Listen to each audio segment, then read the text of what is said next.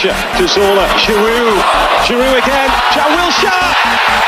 Giroud. And yes, Arsenal get the goal. It's Aaron Ramsey. Welbeck. Can you believe it? And now Fala galera, sejam bem-vindos a mais um Gunas Brasil Podcast. Hoje é um episódio um pouquinho mais recheado. Tô aqui com Jober Cia e JP Deves. Tudo bom, Jober? Fala Igor, tudo bem? Começo de temporada com três jogos disputados e três vitórias do Arsenal. Bastante positiva, né? Exato, e hoje temos muitos assuntos para debater, né não, JP? Seja bem-vindo. Fala Igor, fala Jober, fala pessoal que tá ouvindo. É, é isso aí, 100% de aproveitamento até agora na temporada e com muita, muita expectativa aí para a continuação dela. Então a gente vai discutir tudo isso hoje.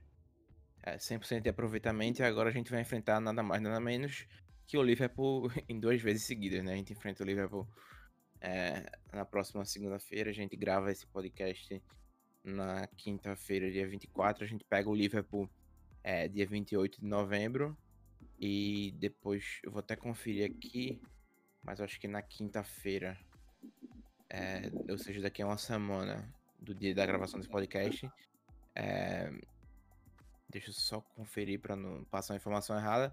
É, a gente venceu né, o, o West Ham, uma vitória um pouco é, um pouco sofrida. Ah, não, a gente pega o, o Sheffield depois. O Liverpool. O Liverpool é quando o jogo contra o Liverpool? Não tem nenhuma informação sobre a Carabao Cup. É interessante. Eu acho que a gente A pega o data eu acho que ainda não saiu. Não saiu ainda. Mas vai ser, data- entre, vai, vai ser entre o jogo do Sheffield e do, e do, e do Liverpool, não é? E dia 28 é o confronto pela, pela Liga. Isso. É, dois, os ambos jogos em, em, em Liverpool também, né? Vão ser disputados lá, um pela Premier League e outro pela Carabao. É, imagino que o time seja bem rodado, muito rotacionado em relação a isso. É, começando então com, contigo, Jober. Uma vitória é, sobre o West Ham um pouco complicada, né? Acho que a gente teve momentos da partida que a gente teve muitos problemas. E aí eu acho que a gente volta muito ao que aconteceu é, no final da temporada passada e mesmo depois da chegada de Arteta, que é esses times, entre aspas, menores, a gente tendo muitos problemas para poder quebrar essas defesas que, que, é, que sentam lá atrás, né, que, que não saem para jogar tanto. E, e acho que é uma falta de cri- criatividade no meio de campo deixou a gente um pouco na mão, né? É, o Arsenal realmente não jogou bem. Vitória importantíssima, né, contra o West Ham, seis pontos em dois jogos na um ótimo sinal, né, antes da sequência difícil. Que o sorriso do Arteta após o apito final fala muito, né, sobre o jogo. É, o Arsenal realmente não fez um bom jogo. Achei, de modo geral, que o West Ham foi muito bem organizado. Isso fez o jogo ser difícil também. E às vezes é necessário vencer, né? Sem tanta beleza, né? Isso faz parte de uma boa equipe. Felizmente o Arsenal, felizmente o Arsenal conseguiu o resultado no É, no final das contas, o resultado positivo é o que importa mesmo. E aí eu acho que é, jogando para o JP, acho que conta muito é, que o próprio Arteta fala, né? De a equipe não estar jogando bem, ele próprio criticou. E foi até um ponto interessante que ele falou, ele. Ele. é, ele falou que foi a melhor semana que eles treinaram. Melhor semana de treino desde que ele chegou ao clube. E um dos piores jogos que ele, que ele já viu é, esse time fazer. E aí, eu acho que, que coloca um pouco em, em perspectiva. É, para mim, até um jogo que ficou. que chamou muita atenção, que me lembrou muito esse jogo. Foi o jogo contra o Aston Villa na temporada passada, né, já no finalzinho. Acho que foi o último jogo da Premier League, se não me engano. É, que a gente não conseguia de jeito nenhum quebrar essa defesa do Aston Villa. E, e para mim ficou muito na minha cabeça esse jogo e, e eu acho que, que era muito claro também. É, e aí é um ponto que a Arteta colocou que na temporada passada a gente não, não teria vencido esse jogo. Tu acha que, que é esse o ponto de, de, de mudança?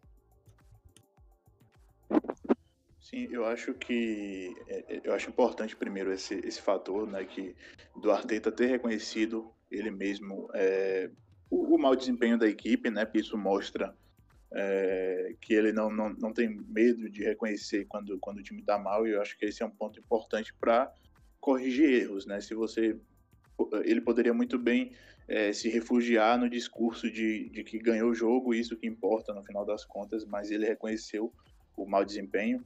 E aí eu acho que esse, esse ponto é muito importante, né? Do, da forma como o time está tá organizado hoje. É, evidentemente, o, o, time de hoje é muito melhor do que o time da temporada passada, né? Que foi evoluindo. Então acho que, que sim, ele está certo nessa avaliação. E, e, e, assim, o Job até comentou esse ponto, e eu acho importante reforçar, que a gente também precisa reconhecer que o, que o West Ham entrou na partida com uma proposta muito clara e fez uma boa partida dentro da sua proposta. Então é claro que o Arsenal jogou mal, mas também preciso reconhecer que houve do outro lado uma equipe que conseguiu jogar bem dentro da sua visão de jogo, dentro das suas limitações, e isso com certeza foi crucial para que o jogo fosse tão difícil quanto foi.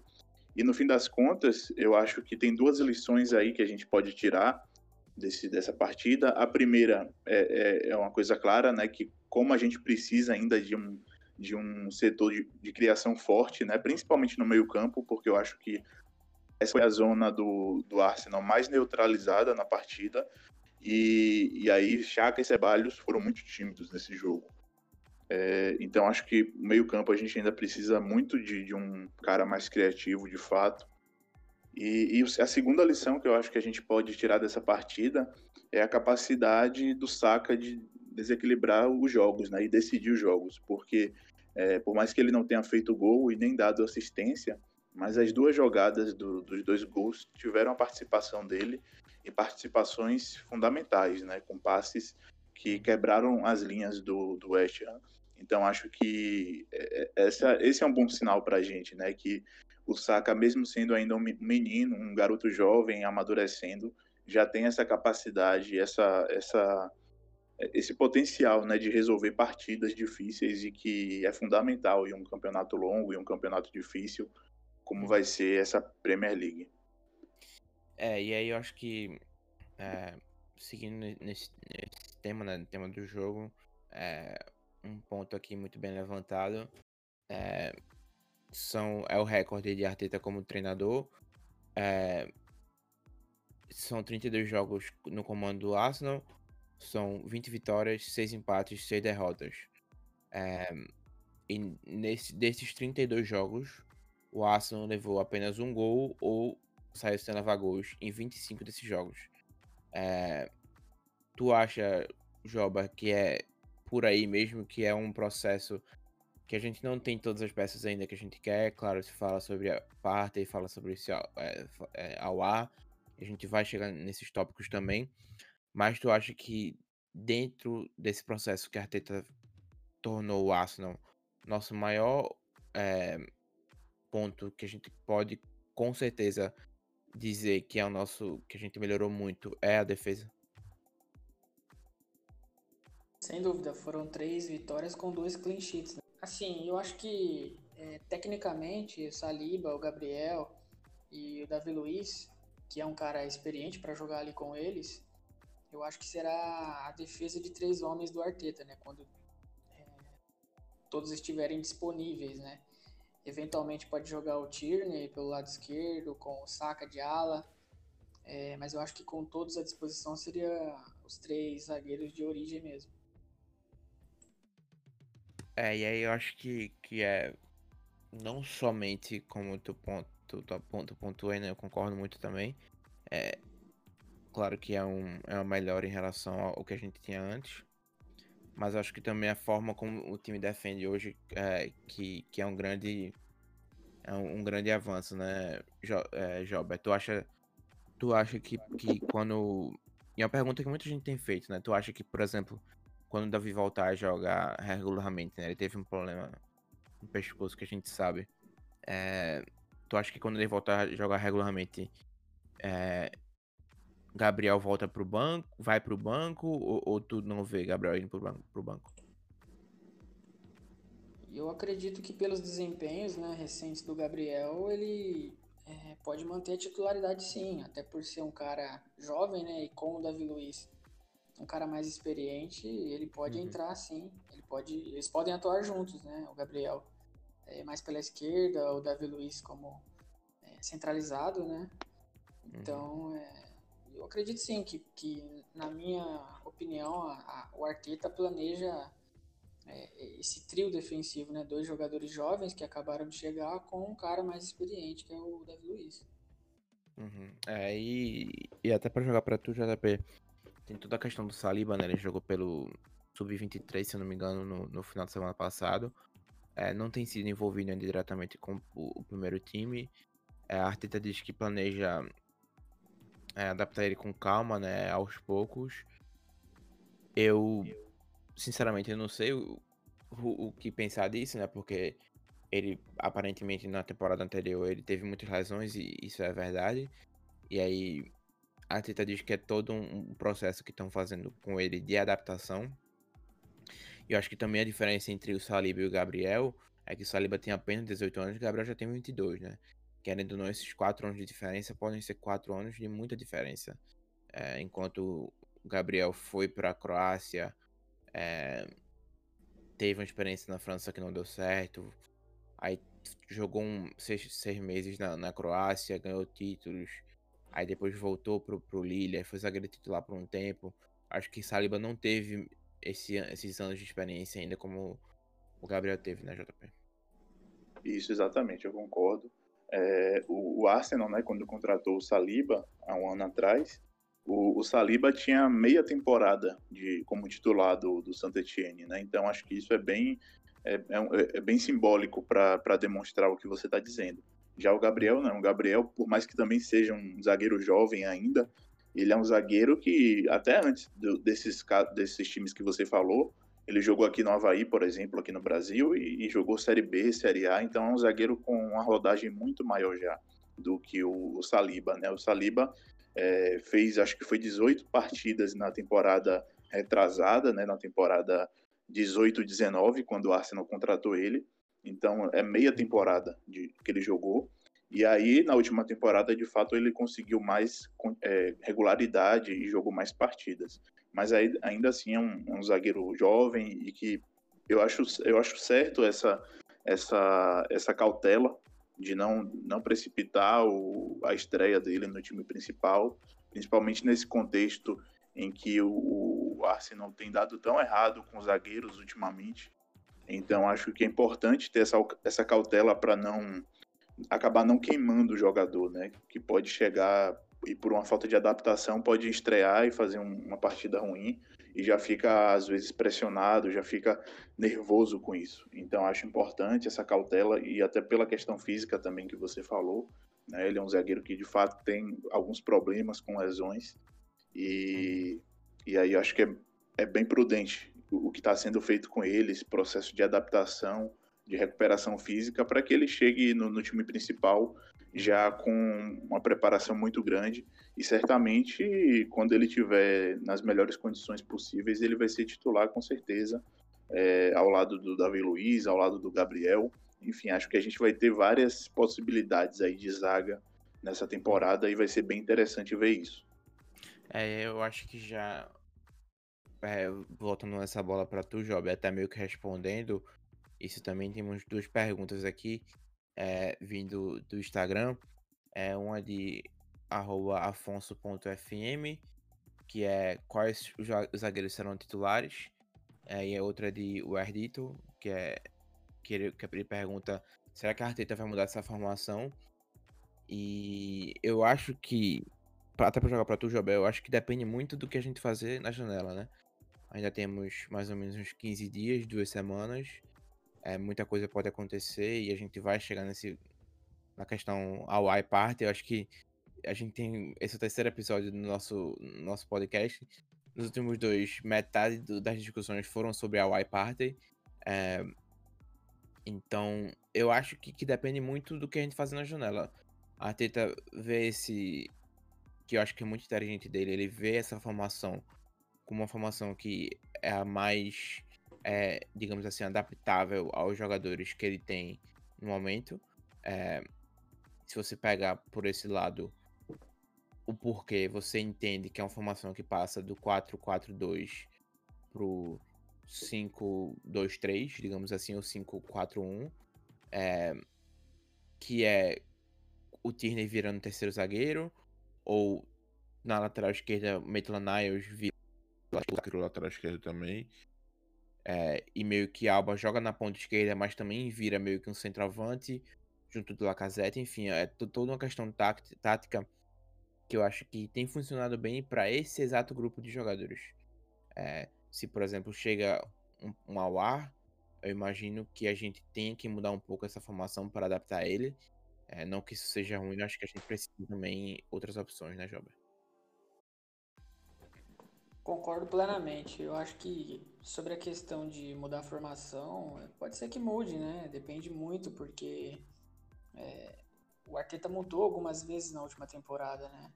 Até variação de jogo para jogo. Mas eu acho que esse sistema atual será uma formação padrão, pelo menos a princípio, e também a gente precisa ver é, sobre as chegadas, né? É, e principalmente porque a formação atual tem dado resultados, né?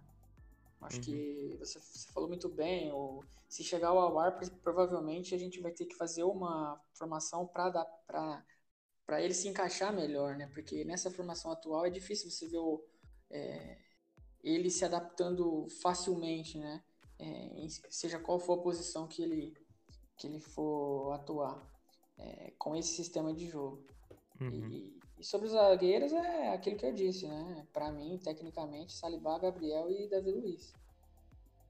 É, concordo. Eu acho que esses três aí são.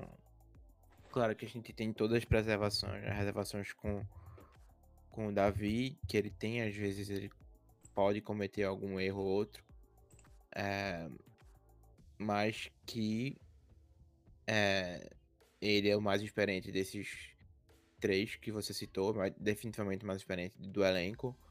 É, e tecnicamente com esses dois ao lado dele, eu acho que, que, que, que, o fato de Gabriel ter jogado na França, o fato de Davi Luiz ter jogado na França, o fato de Saliba ser francês, é, você tem ali os três falando francês, é, e entre Davi e Gabriel, ó, claro, os dois falando português, eu acho que, que pode ser um, um fator interessante é, nessa adaptação, tanto do Saliba tanto, quanto do Gabriel também. É, e aí esperar que, que Davi se recupere de lesão. É, eu acho que ele vai ser muito importante para a evolução dos dois zagueiros, tanto do Gabriel quanto do Saliba. Vai ser muito interessante ver isso se desenvolver, né, JP? Sim, com certeza. Eu nem tinha pensado por esse lado ainda da questão do, do idioma e que, que às vezes parece até um detalhe pequeno, mas eu acho que uhum. tem, tem muito sentido no que você disse. É, uhum. e, e, ficou claro desde, desde a chegada do Gabriel também, né, que, que o fator Davi Luiz e o William, que já estavam aqui, né, os brasileiros, foi, foi uma uhum. coisa bem, bem interessante aí para facilitar a integração do Gabriel ao grupo e aí, até relembrando né, que a apresentação dele foi feita em português, justamente porque ele ainda não sabe inglês. Então, eu não tenho dúvidas que ter o Davi Luiz falando português ou francês com ele é, vai ser importantíssimo para orientar o jogador, tanto do ponto de vista técnico mesmo, né, de posição, uhum. mas também como, como é, mas também sendo uma ponte, né, entre o, o que o Arteta fala e o que, e o, que o Gabriel escuta, né? Porque aí, é, obviamente, como ele não sabe é, inglês, em alguns momentos ele precisa dessa orientação de alguém que fala a, a língua dele. Então, acho é, é, é até interessante, só para acrescentar teu ponto, muito, muita gente tem dito que a Arteta fala em quatro línguas diferentes, ou são três, eu não sei. É, que ele fala em francês, que ele sabe falar francês, que ele fala francês com, por exemplo, com PP, com Lacazette, com Aubameyang, é, fala inglês, claro, espanhol, naturalmente. Eu não sei se tem outra língua também, mas que ele fala nessas três línguas. E o que é muito interessante, é uma forma de ele se adaptar aos jogadores também. Eu acho isso sensacional. Sim, isso, eu, eu não tenho certeza, mas eu acho que ele fala português também. É, é. Mas enfim, de qualquer, é, eu, eu não tenho certeza. Mas uhum. de qualquer forma, eu acho que Eu acho que é, é importante isso, só que eu acho que em, alguns momentos, né, principalmente Uhum. os momentos mais coletivos, quando ele está falando com, com o elenco inteiro, eu acredito Sim. que ele fale inglês. É, também. eu- Imagino eu. Então, acho Uhum. que em alguns momentos essa tradução pro, pro Gabriel é importante de ser feita. Sim. E, e aí acho que nesse, nesse caso o Davi Luiz tem um- uma ponte, faz uma ponte fundamental, tanto por ser brasileiro como também por ser zagueiro. E, e hoje é o cara que assumiu essa posição de liderança da defesa do nosso time. Uhum. E, e aí acho que esse é um fator muito, muito interessante. Só voltando ao ponto que você falou antes, né, de que o Arteta Uhum. chegou é, a, a, 32, a 32 partidas, né, hoje, Uhum. é, na verdade ontem, né, quando a gente está gravando. E, e, a- e aí acho que é interessante lembrar disso, que o Arteta chegou a 20 vitórias também nessas 32 partidas, e é um número mais rápido do que o Wenger. O Wenger demorou 44 jogos para chegar a, a 20 vitórias, mas é um número menor do que o, o Unai Emery, né? Que o Unai Emery levou 31 partidas para chegar nessas mesmas 20 vitórias. É, então, mas é interessante porque mostra esse paralelo, né? De como nem sempre um começo tão promissor pode dar certo, como foi o caso do Unai Emery.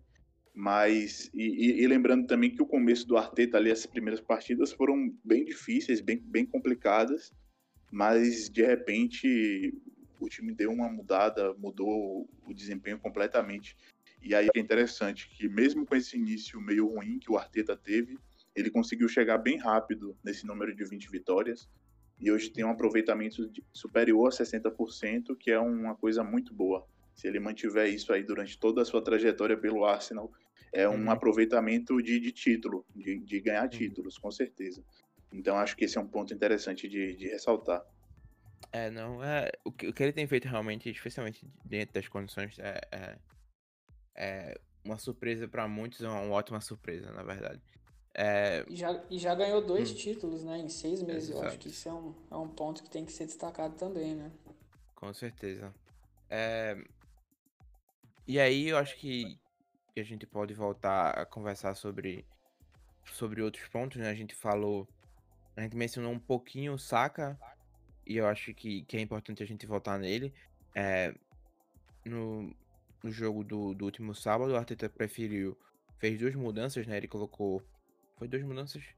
Ele tirou, foi uma forçada no caso, né? Uma foi Kolasinac no lugar de Tierney e Saka no lugar de Maitland-Niles. É, o que é que, que é que tu achou da, da partida, especialmente de, de Saka? Acho que Kolasinac, especialmente com o jogo que ele fez, fica muito claro que há uma, é, uma disparidade técnica enorme entre entre Tierney e Kolasinac. A gente já sabia disso, mas quando a gente assiste o Tierney jogando contra o Fulham e depois a gente assiste o Kolasinac contra o West Ham, é, é- é coisa assim de, de você ficar chocado realmente, porque é, um- é uma disparidade técnica absurda, né? Então, cara, o Saka é realmente fantástico, né? Eu, eu acho que eu cheguei até a twittar isso. Pra mim, ele tem a importância que o PP deveria ter na equipe hoje, né? Um Uhum. jogador é, extremamente inteligente, que se adapta a funções rapidamente, um jogador criativo e com tão pouca idade, né? Ele consegue é, mostrar isso em campo, né? Tem, tem mais atitude que muitos jogadores mais experientes. E, Uhum. e tem tudo para ser um jogador é, fantástico, né? Ao longo do tempo, É, a gente sempre, como você disse, vê a diferença técnica, né? Quando ele entra, quando tá outro jogador, Colasinac, é, enfim, existe até uma discussão, né? Eu estava lendo recentemente num, num fórum de estrangeiro que qual seria a melhor posição do Saka, né? E é, é até difícil responder isso porque ele se dá bem em várias, né? Que a gente é até uma discussão é, é até discutível, na verdade, né? A gente falar sobre isso, porque onde o Saka joga melhor? Porque ele joga bem em todas as posições que o Arteta colocou ele até hoje. Uhum. E, e eu acho que isso para a equipe é, é, é de muita valia, né? A equipe ganha muito com essa é, polivalência e qualidade de um jogador tão jovem. Né? É, especialmente depois da partida que ele teve, eu acho que você não consegue tirar ele do time. É, acho que talvez você tire ele do time porque o jogo contra o Liverpool é um jogo um pouco diferente, é um jogo que, que exige é, talvez Maitland Niles para focar um pouco mais na marcação, é, especialmente ali com o Salah, com o Mané. Mas especialmente também ele jogou muito bem contra o Leicester, né? Acho que, que ele Nelson para mim também foi um, tão bom, talvez um pouco pior do que ele, mas é, um pouco no nível, né? Ele teve se colocou em, em boas posições, é, criou algumas chances, teve um, um, chute que logo no início que foi uma defesa muito bem feita pelo goleiro, teve um, um depois uma chance no escanteio, é, mas eu acho que, que é uma, uma, pauta que a gente tem aqui, né? E a gente vai eu jogar para tu, JP. É, eu particularmente sou muito defensor de Pepe, de PP. É, mas que de fato Saka tem jogado melhor que ele, eu acho que, que não é não é segredo não, né? É, com certeza. É, eu acho até que o, o que o Jober falou faz muito sentido, né? A gente foi buscar uma solução fora de casa, digamos assim, né? A gente foi até a França gastar 80 milhões no PP buscando ser esse, esse jogador que, do ponto de vista individual, talvez seria o mais brilhante do time. E a gente acaba encontrando essa, esse perfil, um jogador que estava na nossa academia, na base, é, e, e, enfim, tem aí duas.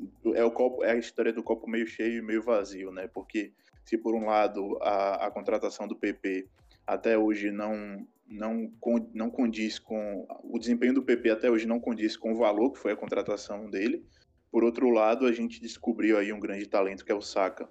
É, mas eu também gosto muito do PP, acho que é um jogador que, do ponto de vista individual, né, eu acho que talvez seja o, o melhor jogador do time, pelo menos pode, pode ser o melhor jogador do nosso time.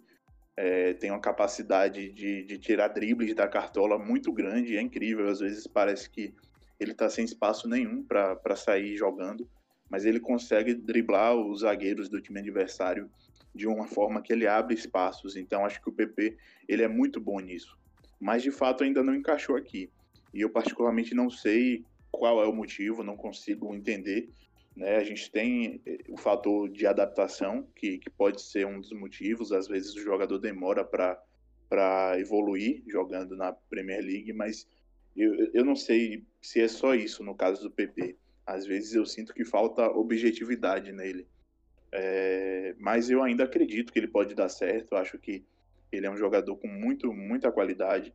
E, e pelo valor que a gente gastou nele, não é um jogador que a gente pode após uma temporada que não foi tão boa, a gente é, dizer que, que não deu certo e descartar o jogador. Muito pelo contrário, eu acho que é um jogador que, mesmo que ele não faça ainda um começo de temporada bom, né, nessa temporada, é um jogador que merece aí continuar recebendo chances durante a temporada inteira.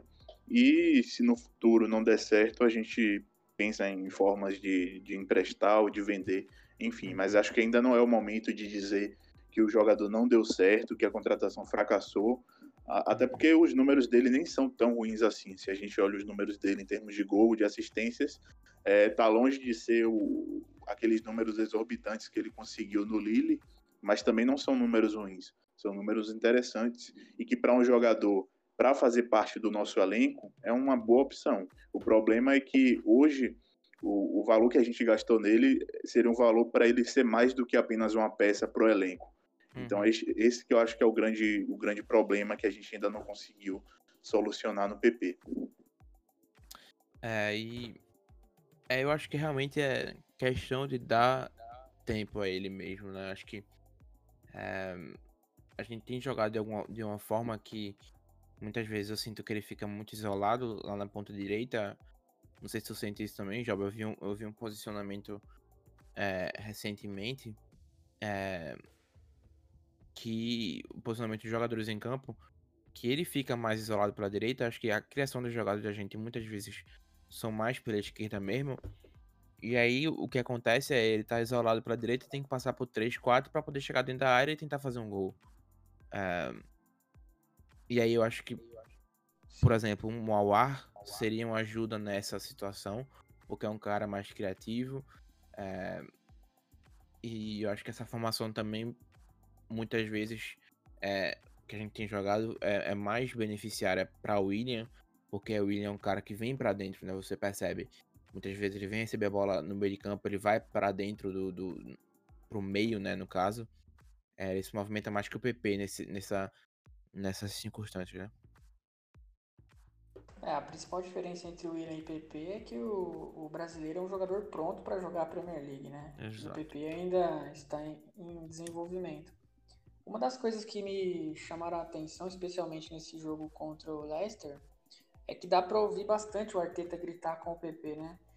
É, o Arteta chama ele de Nico, então sem o som artificial a gente escuta bem né, os diálogos em campo. É, e o Arteta parece muito preocupado em orientar o PP. E, e, assim, me parece principalmente pela questão do posicionamento mesmo, cara. Porque principalmente quando o Arsenal tá com a posse de bola. É, eu vi uma matéria hoje do James Bench, do Football London, é, é um cara que cobre o Arsenal, ele escreveu também sobre isso. E é uma sensação que tem muito a ver também quando o Arsenal é, tá sem a bola, né? É, existe realmente uma cobrança do Arteta para que ele se posicione de maneira é, adequada. Né? Talvez isso seja uma demonstração né, de que o PP precise ainda evoluir termos táticos né, no futebol inglês e naquilo que o Arteta observa né, e deseja para encaixá-lo né, de maneira efetiva na equipe. Eu acho que muitas vezes é, as análises sobre o PP são distorcidas pelo fato dele ter custado 72 milhões de libras para o Arsenal. Né? Eu acho que ele é claramente um jogador que está sendo lapidado ainda e precisa bastante né, das instruções do Arteta. Felizmente, eu acho que o Arteta entende isso e acho que os torcedores também precisam entender esse processo. É, talvez uma parte disso também tenha a ver com a confiança, né? Eu lembro, é, após um jogo contra o Manchester United na última temporada, que o PP admitiu, né, que estava um pouco inseguro e então também pode ter muita influência esse tipo de coisa no, nos seus desempenhos, né? É, eu sinto que muitas vezes, é, muitas vezes ele ele pode ser previsível para os defensores, mas ao mesmo tempo a gente vê momentos em que ele demonstra qualidade, né? Então assim nesse sentido eu acho que ele pode ser um jogador é, para melhorar a criação do time só que é necessário ter um pouco de paciência, né? Porque ele parece um jogador que necessita de tempo. E, e como eu falei, eu tenho a sensação de que o Arteta percebe isso e acho que é, o Arteta acredita bastante nele. É, e eu acho que agora a gente pode falar sobre o meio de campo, né? Tem muito. Acho que hoje o que não falta, não, não falta é pauta pra gente conversar. Claro, não vai dar pra gente conversar tudo, a gente tem mais uns, algumas perguntas ainda também pra, pra ver se a gente consegue é... Vamos falar, vamos falar sobre o Ozil? É, e aí eu queria. Eu, eu, eu fiz uma, uma, mini lista aqui no meio de campo. É, a gente tem para conversar. A gente falou sobre um pouco sobre a Y. Não falou sobre, sobre parte, sobre, tanto sobre parte. É, mas acho que não mudou muito a situação, né? A UAR é, é uma situação também que não mudou tanto.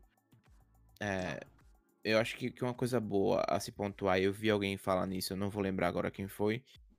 É, mas eu vi alguém, alguém falar sobre isso.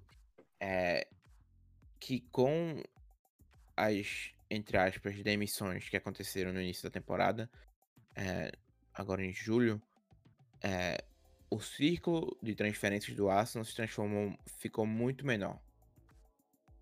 É, das pessoas que comandam as transferências, isso é bom pontuar.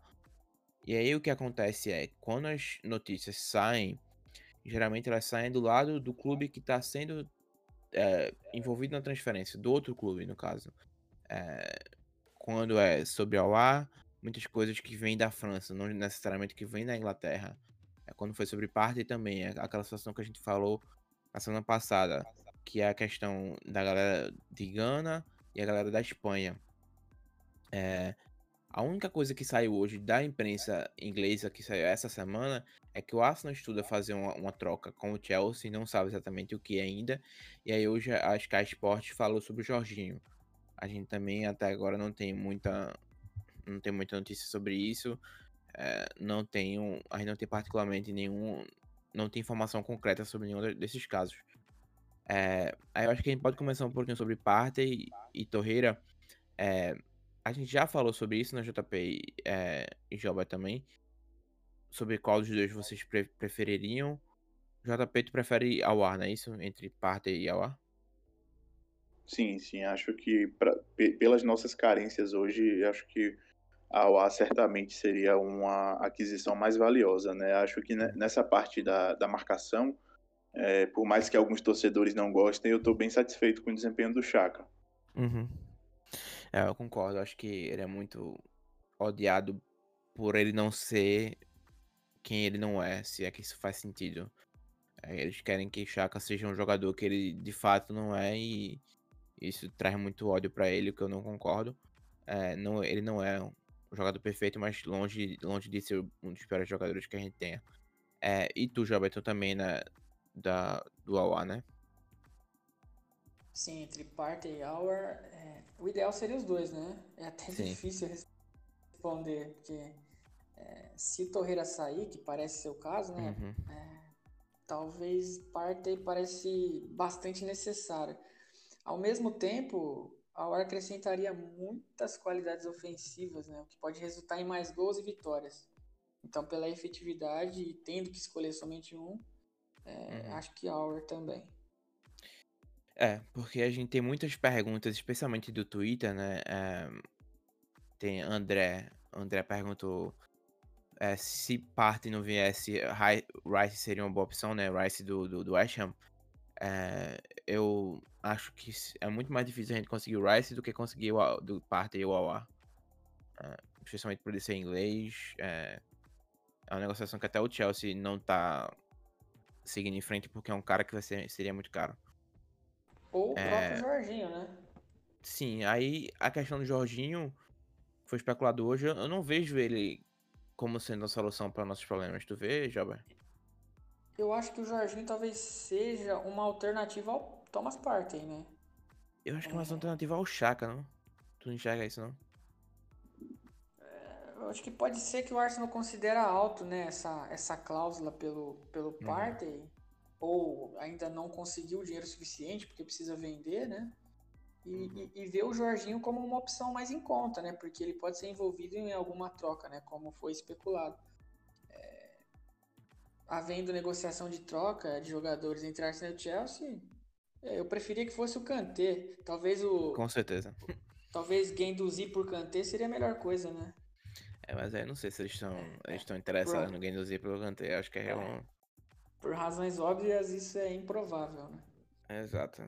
Mas assim, é... o fato, do, o fato do Jorginho morar em Londres, acho que também é um motivo que pode facilitar uma negociação com o jogador, né? Sim. É, eu não sei exatamente a importância dele hoje é, para o Frank Lampard, mas se ele considera um jogador negociável, o Arsenal tem grande chance de contratá-lo, né? Até por uhum. falar português também, a gente estava conversando sobre idiomas, né? Hoje o é. Arsenal é. tem vários jogadores brasileiros, acho que isso ajudaria. Sei lá, é. em, ter, em, termos, em termos táticos e técnicos, eu prefiro o Partey do que o Jorginho, né? É, acho que, acho que Partey é um jogador muito mais completo do que ele, é um jogador diferente também que a gente precisa. Até é... o Chaka, o... hum. acho que até o Chaka é mais importante para a equipe do que o, o Jorginho é, poderia ser se chegasse, né? Uhum. É, eu não enxergo o meio de campo com o Chaka e Jorginho, por exemplo. E aí é, tem a pergunta aqui do Arthur Oliver. É, ele pergunta qual a possibilidade do Jorginho, se contratarmos ele, teoricamente, afetaria a contratação de parte e ao ar. É, tu, tu enxerga, JP, é, afetando alguma dessas duas contratações? Ah, não, eu não diria que afeta, mas eu diria justamente que, na verdade, é o sentido inverso, né? Não é que o Jorginho afetaria é, essas negociações, mas é justamente o contrário. Nego a negociação do Jorginho, se ela acontecer de fato, é justamente porque uma das duas que a gente tentou anteriormente não deu certo. Uhum. E aí eu acho que está nítido isso, né? Que o, o Arsenal já está é, meio que desistindo do Partey, porque está sendo bem difícil mesmo negociar com o Atlético de Madrid. E, e aí acho que agora está na hora de buscar soluções alternativas, porque é, a janela logo, logo fecha, né? Fecha na primeira semana de outubro, Sim. então está perto de fechar. E, e, e, a gente sabe também que não é ideal deixar para acertar o, com o jogador já no final da janela, né? Se a gente puder, a gente até conversou é, sobre isso, né? É, se a gente puder contar com, com os reforços antes, é bem melhor do que deixar para o último dia de janela. E aí só um ponto aí que o, o Jober até levantou, né, sobre a importância do Jorginho nesse time do Chelsea. E aí uma coisa que eu, eu vim olhar aqui rapidamente agora e fiquei até meio preocupado sobre a viabilidade dessa negociação, é que o Jorginho não só é titular absoluto do Chelsea, né? Pelo menos nesse começo de temporada ele jogou as duas partidas como titular, uhum. é, mas ele também é o capitão do time. Então, aparentemente não é um jogador que, que vai ser facilmente liberado pelo, pelo Lampard, nem pela diretoria do Chelsea. Um jogador valioso também. É, e que eu, eu, sinceramente. Que, a não ser que, só pra cortar um pouquinho, a não ser que o, a negociação do Chelsea, o Chelsea queira contratar ainda, não sei se o Chelsea já parou, já esteja atrás mesmo do Rice, né? É uma coisa que se fala muito, não não tem nada de concreto ainda, mas talvez seja o Chelsea já liberando o caminho para o Rice. Sim, faz sentido. É... Uhum. Mas aí eu, eu não sei também se, se faria sentido nesse caso o Arsenal trocar o Jorginho por outro jogador, é, né? já que já que o Chelsea vai buscar outro jogador que não que não seja do Arsenal, né? Então eu não sei exatamente qual é a viabilidade dessa negociação, mas eu acho que, que se ele vier vai ser uma boa aquisição, sim. Acho que uhum. certamente o Partey seria melhor, melhor, mas o Jorginho é um jogador interessante também, que já tem uma, uma idade um pouco mais avançada, tem 28 anos, em comparação ao Partey que tem 26. Mas é um jogador que ainda tem muita bola para jogar aí e certamente agregaria também, pelo menos não, não, talvez não como uma opção no time titular, mas como uma possibilidade dentro do elenco para variar durante a temporada. É, eu acho que a única coisa que faria sentido seria se fosse uma troca por algum zagueiro, que é uma área que a gente tá cheia de zagueiro, de, de zagueiro no momento. Eu vou até Mustafa. dar uma. Mustafa fala-se na Lazio, né? Não sei se se vai acontecer mesmo. Deixa eu só abrir a página do Chelsea aqui no Transfer Market. É, eles contrataram o Thiago Silva agora, emprestaram o Malang Sarr, ou vão emprestar o Malang Sarr. Eles têm Rudiger, Zuma, Christensen, Tomori aparentemente vai sair emprestado. É, e só, né? São só. E Thiago Silva, no caso, quatro. Talvez seja essa um, um, um pensamento. Aí um pensamento que para mim faria muito mais sentido do que trocar por um Genduzi, por exemplo. E aí se faz uma troca que faça sentido pro Arsenal, não sou contra, não. Acho que. Eu, eu acho que eu prefiro parte e prefiro ao ar, mas eu não, não sou contra, não. É, e acho que tocou muito nas perguntas do que, que a galera tem feito, né? O Henrique pergunta aqui no Twitter se o que é que, que, é, que a galera do. Ele diz que a galera do, do Arsenal enxerga muito parte como um cara que vai sentar na frente da defesa. É, é, na, meio, que na função chaca, né? Destruidor. Mas ele tem uma, uma, função muito diferente no Atlético, né? Que é uma função que ele é muito mais ofensivo, né? E, e Job, acho que a gente conversou sobre, sobre ele na semana passada. É, acho que eu conversei contigo também, JP. Que parte é muito mais um cara. É um cara muito diferente do que a galera enxerga, né? É um cara que é muito ofensivo também, né, né Job? Sim, o próprio Simeone já disse que o Parter é um dos melhores passadores, né? Com quem ele trabalha. É, o papo de que o Parker só marca é para quem não assiste os jogos dele, né? Uhum. E assim, para mim, o Thomas Parker se tornou um dos volantes mais é, completos da Europa, né?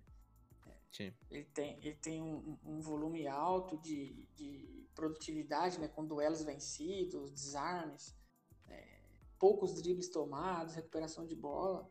Então, uhum. Então, cara, para mim são incontestáveis as qualidades do Parker, né? E, e, eu acho até natural, né, que o, que o Simeone não queira perdê-lo, que é os rumores que está tendo hoje, né, que o, que o, que o Atlético não quer mais né, se desfazer dele, né. Uhum. É, e aí... E assim, hum. Só para só pra fechar o assunto do Jorginho, pro Arsenal, é, seria melhor ter o Jorginho do que o Nene, né, por exemplo. É. Partindo, partindo uhum. do, do princípio que o Parter não, não venha, né. Porque é... Vale lembrar também que o Jorginho era homem do, do sistema do, de jogo do Sarri, né? E, e, assim, eu particularmente não gosto muito dessa coisa de técnico que leva seu, seu jogador para onde ele vai, porque fica um rótulo de que ele só vai render seu máximo com esse jogador, né? Uhum. E, e, e eu não acho que o Jorginho seja uma solução para o meio-campo do Arsenal. Né? É um jogador interessante? Sim, mas a gente estava tentando parte, né? E eu acho que o Jorginho é uma alternativa inferior. É, é eu acho que, que é muito por aí mesmo. É, eu não acho nem que, que os dois sejam nem um pouco parecidos, na verdade. É, é são, são muito diferentes. É, só antes de a gente falar sobre sobre Ozil, né? A questão, a questão muito que vive que vive voltando, né? Ressurgindo. É, uma questão interessante de parte é a La Liga nesse momento, é, não sei se é só nesse momento de Covid, mas é, nesse momento, o que acontece é que os clubes só podem gastar 25% das transferências que eles ganham. É, e aí, por exemplo, uma negociação por Thomas Partey, é, para o Arsenal tentar reduzir esse preço, o Atlético é, não poderia gastar todo esse dinheiro. É, e é isso que o Atlético quer fazer, né? o Atlético quer gastar todo o dinheiro que, que vai receber. Mas nas regras da Liga, se o jogador, se uma, a cláusula é paga pelo jogador, é, eles não veem isso como uma transferência e o clube só pode gastar 25% desse dinheiro. Eles veem isso como o próprio jogador pagando pela sua própria cláusula. Então o clube teria acesso a todos os 50 milhões de euros, que é esse o valor da cláusula dele. E por isso o Atlético sempre fica nessa, nessa questão que quer é, os 25 milhões, independentemente do, da situação. É, o que muda um pouco esse, esse lado é o fato do, interesse é, do Atlético por Torreira, né? Disse que é, o, o Atlético já acertou com, a, com os termos pessoais, né? Com, com Torreira. É, Torreira diz que adoraria jogar com Simeone.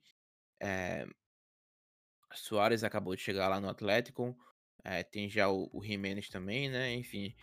É, mas o, o, Atlético não quer ceder a mão por, por, por parte, e eu acho que isso é um grande implicador nessa negociação, né, JP?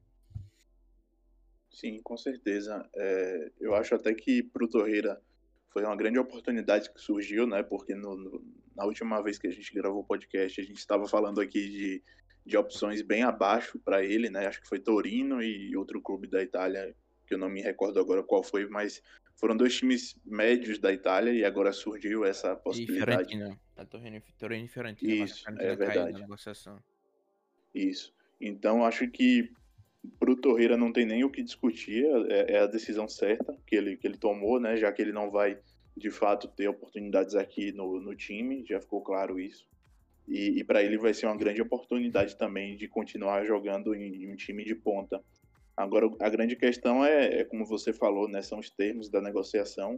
Hum. E eu uhum. acho que essa, essa é uma grande preocupação, né? Porque é, você até comentou, né, de que o Atlético de Madrid gostaria de, de ter o, os 50 milhões integrais para gastar com transferências, e, e, e, acho que mesmo que é, não tivesse essa regra dos 25%, eu não sei se o, o Arsenal teria dinheiro para pagar pelo parto e à vista, né? Então, não, não sei se teria esse valor todo. É, eu acho que seria muito mais fácil fazer a, a troca, né, pelo, do Torreira pelo, pelo Partey, até porque são uhum. posições posições semelhantes e, e, e, aí no caso né, o Arsenal pagaria um valor adicional. Mas eu, pelo visto né, essa, essa opção também não foi não foi levada adiante. Então eu estou vendo com muita dificuldade essa negociação do Partey. É, então eu realmente não estou muito muito otimista não é eu acho que muita coisa pode mudar né acho pra gente encerrar esse assunto mas não tem como, não tem como, não tem como prever, não tem zero chance, tudo pode acontecer. É, eu acho que um, das maiores, um dos maiores exemplos disso é a contratação de Nacho Monreal. Foi, ele era, o dia 30 ele era jogador do, do, da, do Málaga, ia ficar no Málaga. Dia 31, o Santi Casola liga para ele, diz o Arsenal quer te contratar, ele diz tá bom, acerta um negócio e em 5 horas ele virou jogador do Arsenal. É, é como a gente fala, né? Negociações podem mudar a cada instante. É, enfim. Eu acho que, que não tem muito como prever. É, de fato, a gente sempre falou uma coisa. A gente sempre bateu nessa tecla desde que esse podcast retornou, né? O, o nosso nossa parceria é que a gente precisa vender jogadores antes. É isso é claro, até pela, pela cota do, do homegrown, né? A gente tá com a cota é, no limite, tem que vender para poder trazer alguém. É, e isso aí é, um, é uma, uma, coisa que não pode negociar. A gente só conseguiu vender até agora. Foi Emiliano Martinez. Então é, precisa caixa entrar para poder primeiro a gente comprar alguém. Agora, Jober, é, a pergunta do momento, a pergunta de todos os momentos nos últimos três anos, dois, três anos. O que é que acontece com o Ozil, Jober? Com o Ozil? O que é que tá acontecendo com o Ozil? Essa é a pergunta do milhão, né? É. é o curioso é que, é, não sei se vocês viram a coletiva do Arteta, uhum. é, essa última, metade, literalmente metade, 6 de 12 uhum. foram sobre Ozil, né? E, e, a gente sente que o Arteta tenta desviar né, o assunto.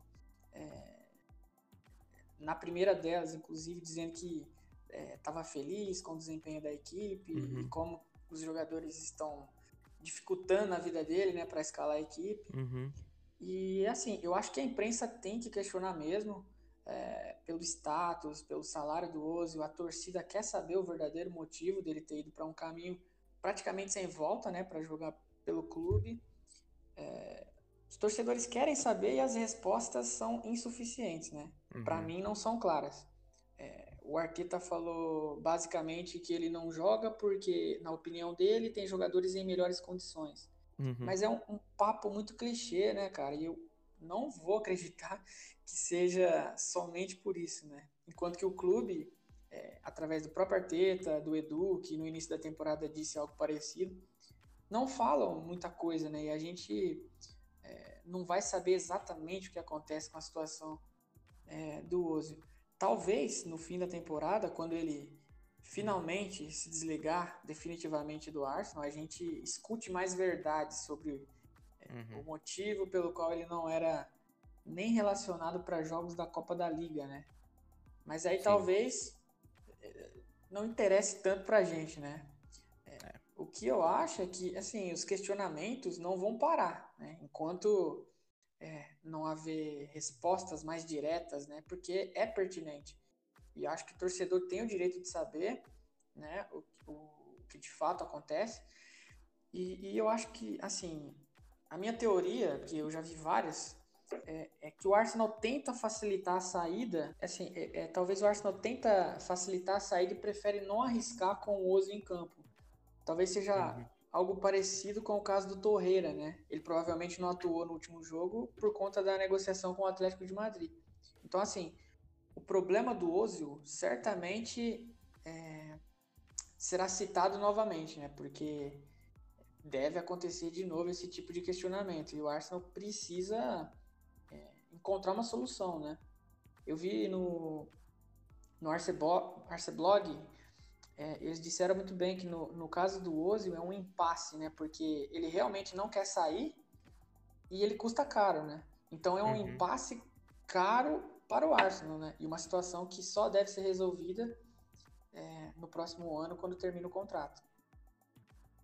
É, e aí, é, JP, Tu acha, tu acha que tem caminho de volta para ele?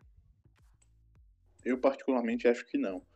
Quando o Arteta chegou, eu, eu cheguei até a pensar que, que poderia acontecer um, uma recuperação do Ozil, né? Tanto que, que nas, primeiras, nas primeiras partidas do Arteta ele foi até titular, é, muito parecendo muito um sinal de que o Arteta estava dando uma segunda chance para ele, mas não deu certo. Ele fez até algumas boas atuações, mas muito longe do brilhantismo do, do Ozil, né, do que a gente espera, e, e outras partidas ruins também. Então, ele até chegou a, a disputar um dos amistosos de pré-temporada que a gente fez, mas até agora, nesse começo de temporada, ele não, não jogou, não foi sequer relacionado, então eu particularmente não vejo um caminho de volta para ele dentro do, do clube. É, o, que, o que eu vi hoje né, como uma teoria é, para explicar essa, essa ausência do uso das partidas, e aí eu também não sei até que ponto é, isso é verdade, mas eu achei é, bem, bem coerente, né? De que o, o contrato do Ozil teria algumas cláusulas que, que fazem com que o salário dele aumente à medida em que ele jogue mais partidas. Uhum. Então, talvez ele não esteja sendo relacionado por isso, né? Para que o, o salário dele seja o mais baixo possível. E o time hoje, nesse contexto de, de, de tentar reduzir gastos, de tentar é, guardar dinheiro para conseguir contratar os reforços que precisa, pode Uhum. até ser, ser isso o motivo, mas eu também não sei se, se é verdade.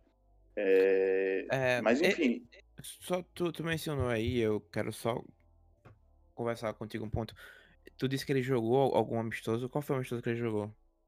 foi contra o, o Brentford. Ele jogou alguns Hum. minutos. Verdade. se E, e contra o Aston Villa também, né? Tem foto dele jogando contra o Aston Villa, se não me engano. O no amistoso- caso, o, am- o amistoso ou a partida da. O amistoso antes do, do retorno da Premier League. Ah, sim. É, eu não, não tenho certeza, não, mas quando eu chequei, eu só encontrei o Brentford. De qualquer Foi- forma, ele jogou, né? Ele jogou- tava. É, ele jogou contra o Aston Villa dia 5 de setembro. Isso. É isso, então a gente fica meio, meio que nesse impasse, né? Teve, teve um momento da, da, da pré- pré-temporada que ele apareceu treinando, postou até um, no, no- nas redes sociais dele com a legenda meio, meio que tô de volta e tal. E aí a galera sempre se empolga, né? Esperando que, que ele de fato esteja de volta, mas nunca tá. Então eu particularmente acho que já passou o tempo dele no Arsenal. Se ele jogar ainda vai ser vai ser só mesmo para cumprir contrato, mas não vejo ele ele tendo boas atuações e grandes atuações como ele já teve anteriormente. É, e aí eu fui procurar, né? Eu já tava. Quando tu falou disso, de, de- quando a Arteta retornou, eu já, eu já lembrava desse momento, né? Que ele. Eu fui procurar a estatística correta. é, quando a Arteta voltou antes do, do, do, do Covid, é, ou da Covid, é, ele retornou no dia. A Arteta voltou no dia 26. O primeiro jogo foi contra o Bournemouth. O primeiro jogo dele foi contra o Bournemouth, dia 26 de, de dezembro. É, o Ozil, dos 10 jogos antes do, da pausa, o Ozil participou de todos os os 10 jogos como titular. Ele jogou 780 minutos dos, no, dos 900 minutos que eram que foram disputados nesses 10 jogos. É, e aí depois da pausa, ele não jogou nenhum jogo oficial pelo Arsenal. O último jogo dele oficial pelo Arsenal foi contra o West Ham, dia 7 de março de 2020. Ou seja, já fazem seis meses, mais de seis meses, que Ozil não entra em campo pelo Arsenal. E aí, como tu disse, eu. A gente não consegue exatamente especular o que acontece, a gente não tem certeza de nada. É, eu concordo contigo absoluta- absolutamente que eu acho que alguma coisa é alguma coisa contratual. É alguma coisa financeira. É, muita gente mencionou anteriormente que é, teve aquela questão da redução salarial, que ele não concordou, e aí isso teria colocado ele numa situação ruim com, com os colegas e com o treinador. Mas realmente é, um- é uma coisa que a gente só pode especular, né? A gente não tem nenhuma certeza de absolutamente nada. É, alguma coisa que vocês querem acrescentar nesse, nesse, nesse, nesse tópico? Não, É. não, tô satisfeito Satisfeito. de falar mal do Ozil. Falar mal do Ozil. É, mas Ozil, eu- Ozil hum. não- não joga desde março e parece que a gente não vai ver ele atuando tão cedo, né? É.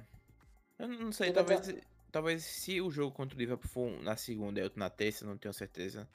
Não, tem, não, não anunciaram ainda, né, Jovem? É, se for um na segunda e outro na terça, talvez ele tenha a chance de jogar, porque realmente, dois jogos em 24 horas, tem que ter muita rotatividade aí no elenco. É, pode ser.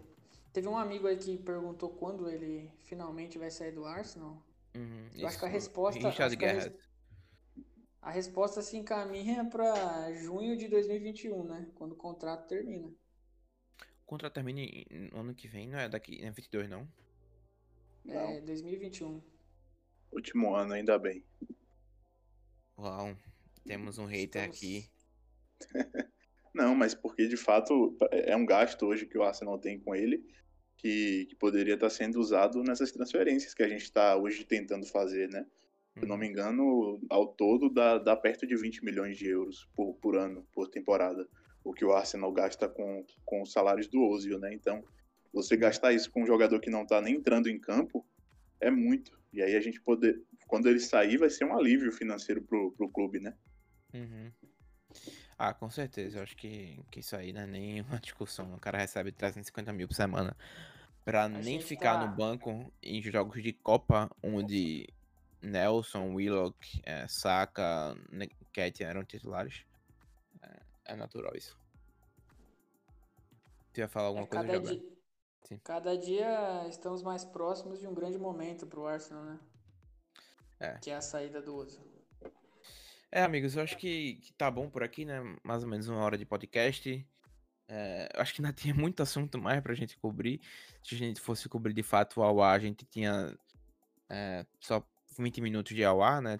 Tem toda a questão de Juninho e Edu terem uma boa relação. é, o presidente. Quando o presidente. Uma uma coisa boa, né? Vamos, vamos deixar esse podcast com a notícia boa pra todo mundo. É, quando o presidente do Leão começa a falar sobre uma saída de um jogador, geralmente quer dizer que ele tá perto de sair, né? Aconteceu com, com o Lacazette, né? Isso. Sim. E acontece muitas vezes também. É... Quem foi o último jogador que eu lembro de ter saído do Lyon? Agora eu não vou lembrar de cabeça, mas ele sempre é um cara muito vo- vocal, né? A questão é que as negociações com o Lyon são geralmente muito difíceis.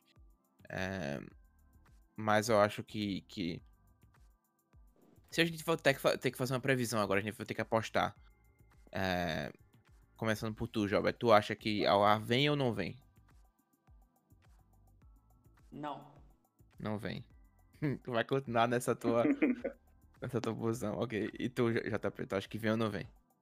Eu acho que vem. É, Eu, eu acho também que vem. Eu, eu acho que a UA vem. Parte já é uma, uma situação diferente. É, Eu acho que parte já é uma situação diferente, mas aí a gente tem que aguardar, né?